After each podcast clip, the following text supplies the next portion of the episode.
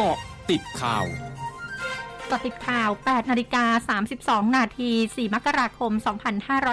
2565 ศูนย์บริหารสถานการณ์โควิด -19 หรือสอบค รายงานสถานการณ์โรคโควิด -19 วันนี้ มีผู้ติดเชื้อ 3,091 ราย จำแนกเป็นผู้ป่วยจากระบบเฝ้าระวังและบริการ 2,963 ราย ผู้ป่วยจากการค้นหาเชิงรุก 2 ราย ผู้ป่วยภายในเรือนจำและที่ต้องขัง 2 ราย และผู้ป่วยมาจากต่างประเทศ 124 ราย หายป่วยเพิ่ม 2,688 ราย ยังรักษาอยู่ 33,505 ราย เสียชีวิตเพิ่ม 12 รายทำให้มียอดผู้ป่วยสะสมตั้งแต่ปี 2563 จำนวน 2 235,576 ราย เสียชีวิตสะสมตั้งแต่ปี 2563 จำนวน 21,750 ราย สำนักงานสาธารณาสุขจังหวัดชนบุรี รายงานสถานการณ์โรคโควิด -19 วันนี้ มีผู้ติดเชื้อรายใหม่ 499 ราย ยอดผู้ติดเชื้อสะสมระลอกใหม่ 114,606 ราย รักษาหายเพิ่ม 172 ราย รวมรักษาหายแล้ว 115,577 ราย ยังคงรักษาอยู่ 3,235 รายพบผู้ป่วยปอดอักเสบรายใหม่ 2 ราย ไม่พบประวัติการรับวัคซีน 1 ราย ไม่มีผู้เสียชีวิตเพิ่ม มีผู้เสียชีวิตสะสม 794 ราย พร้อมขอให้ผู้เดินทางกลับจากภูมิลำเนา ผู้ที่เข้าไปในบริเวณตลาดทรีทาว ร้านอาหารจำหน่ายสุรา หรือไปยังสถานที่แออัดในช่วงนี้ตรวจ ATK ทุกคน โดยต้องตรวจสองครั้ง เมื่อตรวจครั้งแรกแล้ว ให้ตรวจครั้งที่สองห่างออกไปอีก 5 วันศูนย์ประสานงานและแก้ไขปัญหามลพิษทางอากาศในกรุงเทพมหานครรายงานสถานการณ์ฝุ่นละออง PM 2.5 ของสถานีตรวจวัดคุณภาพอากาศของกรุงเทพมหานครเช้าวันนี้ ส่วนใหญ่อยู่ในระดับคุณภาพอากาศดี ตรวจวัดได้ 19-39 ไมโครกรัมต่อลูกบาศก์เมตร พบว่าไม่เกินมาตรฐานทุกพื้นที่ที่มีการตรวจวัดกรมอุตุนิยมวิทยารายงานภาคเหนือและภาคตะวันออกเฉียงเหนือมีอากาศเย็นถึงหนาวกับมีลมแรง ส่วนภาคกลางและภาคตะวันออกมีอากาศเย็นในตอนเช้า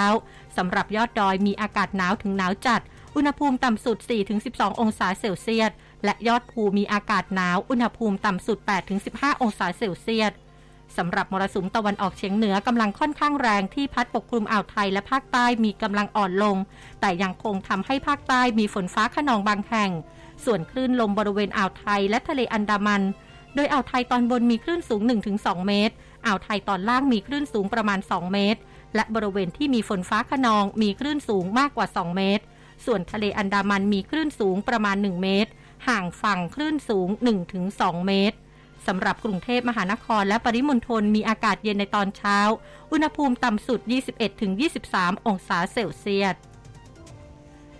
สำนักงานอาหารและยาสหรัฐหรือ FDA อนุมัติการฉีดวัคซีนโควิด -19 เข็มกระตุ้นของไฟเซอร์ไบออนเทค สำหรับผู้มีอายุ 12-15 ปี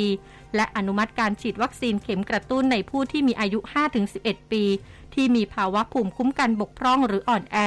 พร้อมทั้งปรับลดช่วงระยะเวลาห่างของการรับการฉีดเข็มกระตุ้นจาก 6 เดือนเป็น 5 เดือนสำหรับประชากรทุกวัย ปิดการซื้อขายตลาดหุ้นสหรัฐเมื่อคืนนี้ ดัชนีดาวโจนส์ปิดพุ่งขึ้นทำนิวไฮในวันจันทร์ ขานรับมุมมองบวกที่ว่าเชื้อโควิด -19 สายพันธุ์โอไมครอน จะไม่ส่งผลกระทบต่อการฟื้นตัวของเศรษฐกิจ โดยดัชนีดาวโจนส์ปิดที่ 36,585.06 จุด เพิ่มขึ้น 246.76 จุด ดัชนี S&P ปิดที่ 4,796.56 จุด เพิ่มขึ้น 30.38 จุด ดัชนีนัสแตกปิดที่ 15,832.80 จุด เพิ่มขึ้น 187.83 จุด ช่วงหน้าคืบหน้าข่าวอาเซียนค่ะร้อยจุดห้าคืบหน้าอาเซียน สำนักอุตุนิยมวิทยาญี่ปุ่นรายงานการเกิดแผ่นดินไหวขนาด 6.3 ใกล้หมู่เกาะโอกาสวาระในมหาสมุทรแปซิฟิก และอยู่ทางตอนใต้ของกรุงโตเกียวในญี่ปุ่น เมื่อเวลา 6 นาฬิกา 9 นาทีวันนี้ตามเวลาท้องถิ่น แต่ไม่ทำให้เกิดสึนามิ ขณะที่ศูนย์กลางของแผ่นดินไหวมีความลึก 70 กิโลเมตร ด้านตำรวจในญี่ปุ่นระบุว่ายังไม่มีรายงานผู้บาดเจ็บ หรือความเสียหายใด ๆ จากการเกิดแผ่นดินไหวดังกล่าว ขณะที่รัฐบาลญี่ปุ่นจัดตั้งสำนักงานประสานงานที่สำนักนายกรัฐมนตรี เพื่อรวบรวมข้อมูลเกี่ยวกับการเกิดแผ่นดินไหวครั้งนี้